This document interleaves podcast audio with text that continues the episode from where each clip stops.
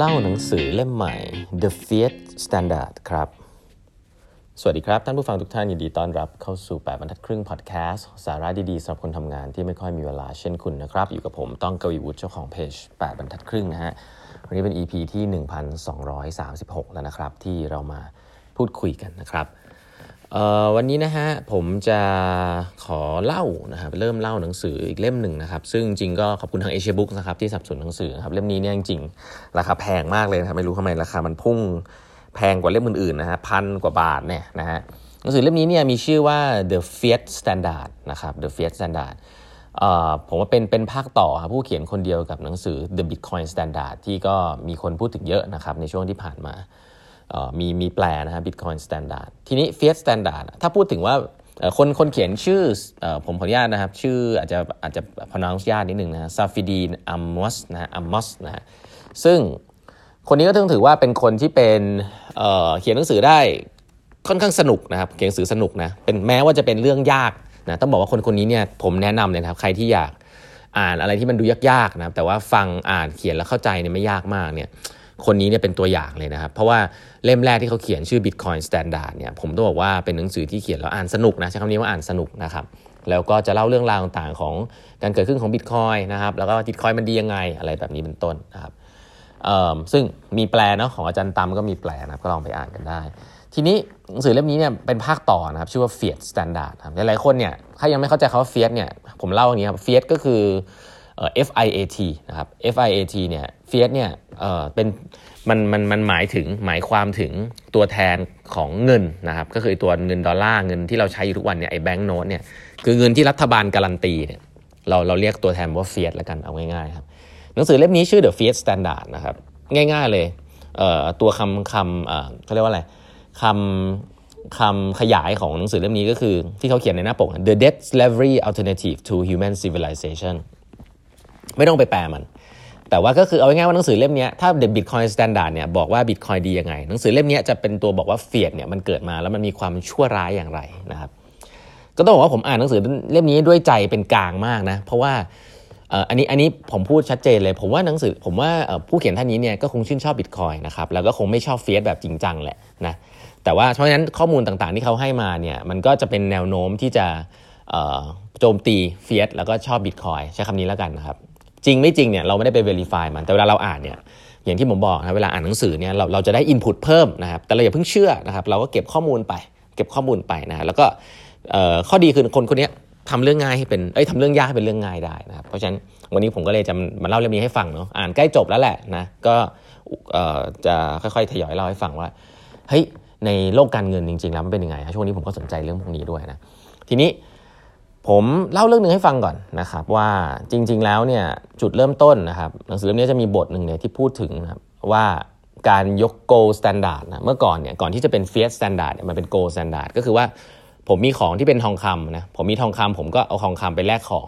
นี่คือเบสิกนะครับหรือว่าถัดไปก็คือว่าผมเอาทองคำไปฝากธนาคารนะครับแล้วธนาคารก็ให้ให้เงินผมมาเป็นตัวเงินนะครับเป็นตัวเงินนะครับ แต่เมื่อไหร่ก็ตามที่ผมรู้สึกว่าตั๋วเงินเนี้ยผมอยากจะแลกเป็นทองคำกลับมา ผมไปที่ธนาคารธนาคารจะเอาทองกลับมาให้ผม มียุคหนึ่งเขาเรียกว่า gold standard เป็นแบบนั้นนะครับเพราะฉะนั้นเนี่ยออของที่มีมูลค่าจริงๆอะคือทองคำคือเราเชื่อว่ามันมันไปแลกมาเป็นอะไรสักอย่างได้ เพราะว่าทองคำเนี่ยมีจำนวนจำกัดหรืออะไรก็ว่าไป หรือว่าสามารถที่จะเเขาเรียกว่าอะไรอะ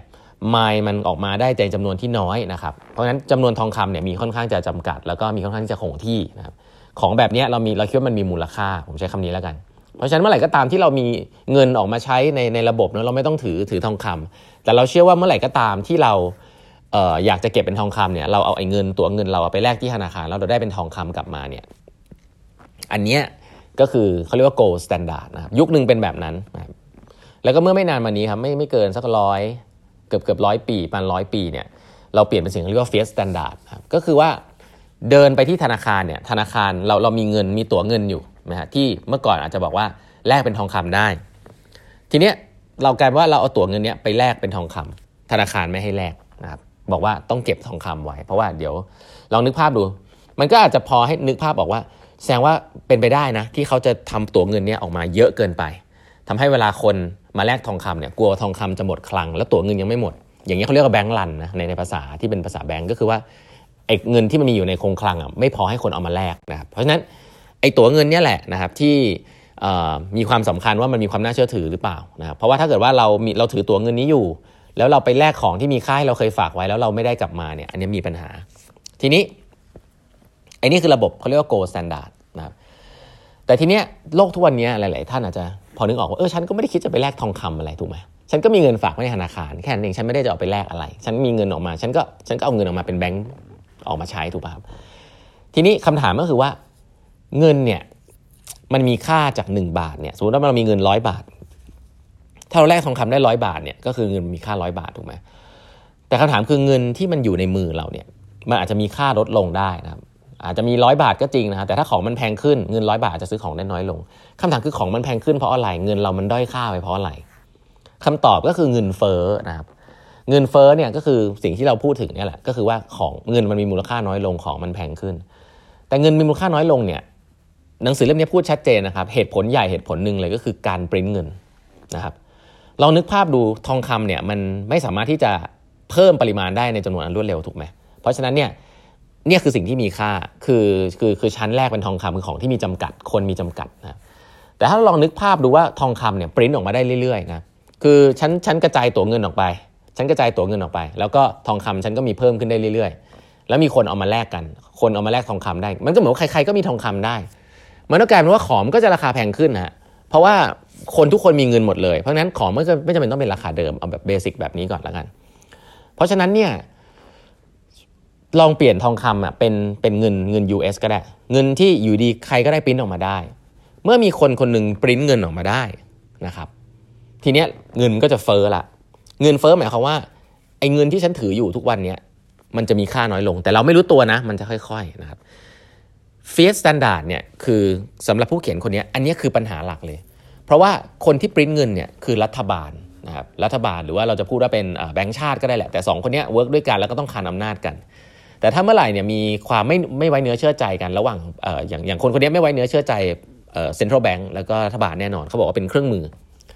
อันนี้เหมือน conspiracy theory นิดๆนะหนังสือเล่มนี้เขาบอกว่า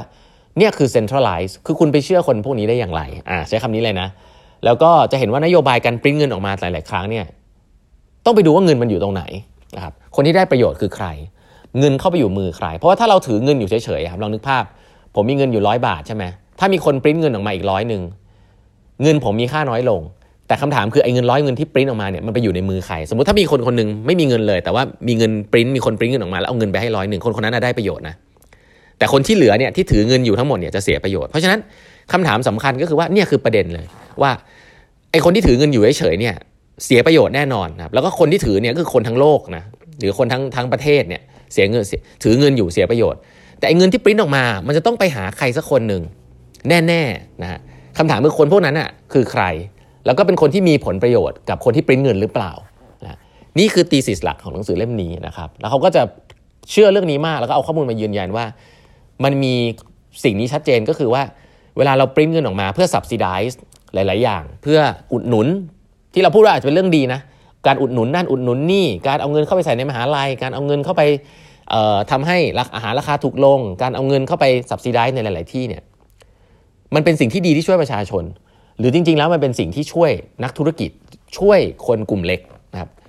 แล้วเวลาเราช่วยคนกลุ่มเล็กพวกนี้สำคัญที่สุดก็คือว่าเวลาปิ้นเงินออกมาปุ๊บคนที่ถือเงินน่ะภาพใหญ่ทุกคนที่ถือเงินอยู่จะมีมูลค่าน้อยลงทันที และนี่คือการทำร้ายนะเขาบอกว่าเรียกเป็นการปล้นเวลของคนหมู่มาก ด้วยการปริ้นเงินของภาครัฐของคนที่สามารถปริ้นเงินได้นะครับแล้วเดี๋ยวมันจะมีเรื่องราวอีกมากมาย เดี๋ยวน้ำจะมาเล่าให้ฟังกันต่อแล้วกันนะครับวันนี้เวลาหมดแล้วนะฮะฝากกด subscribe แบบทัดครึ่ง podcast แล้วก็ subscribe YouTube channel ของแบบทัดครึ่งด้วยนะครับ มีสัมภาษณ์ผู้บริหารอีก80กว่าท่านทีเดียวนะแล้วพบกันใหม่ในพรุ่งนี้นะครับกับแบบทัดครึ่ง podcast ครับ สวัสดีครับ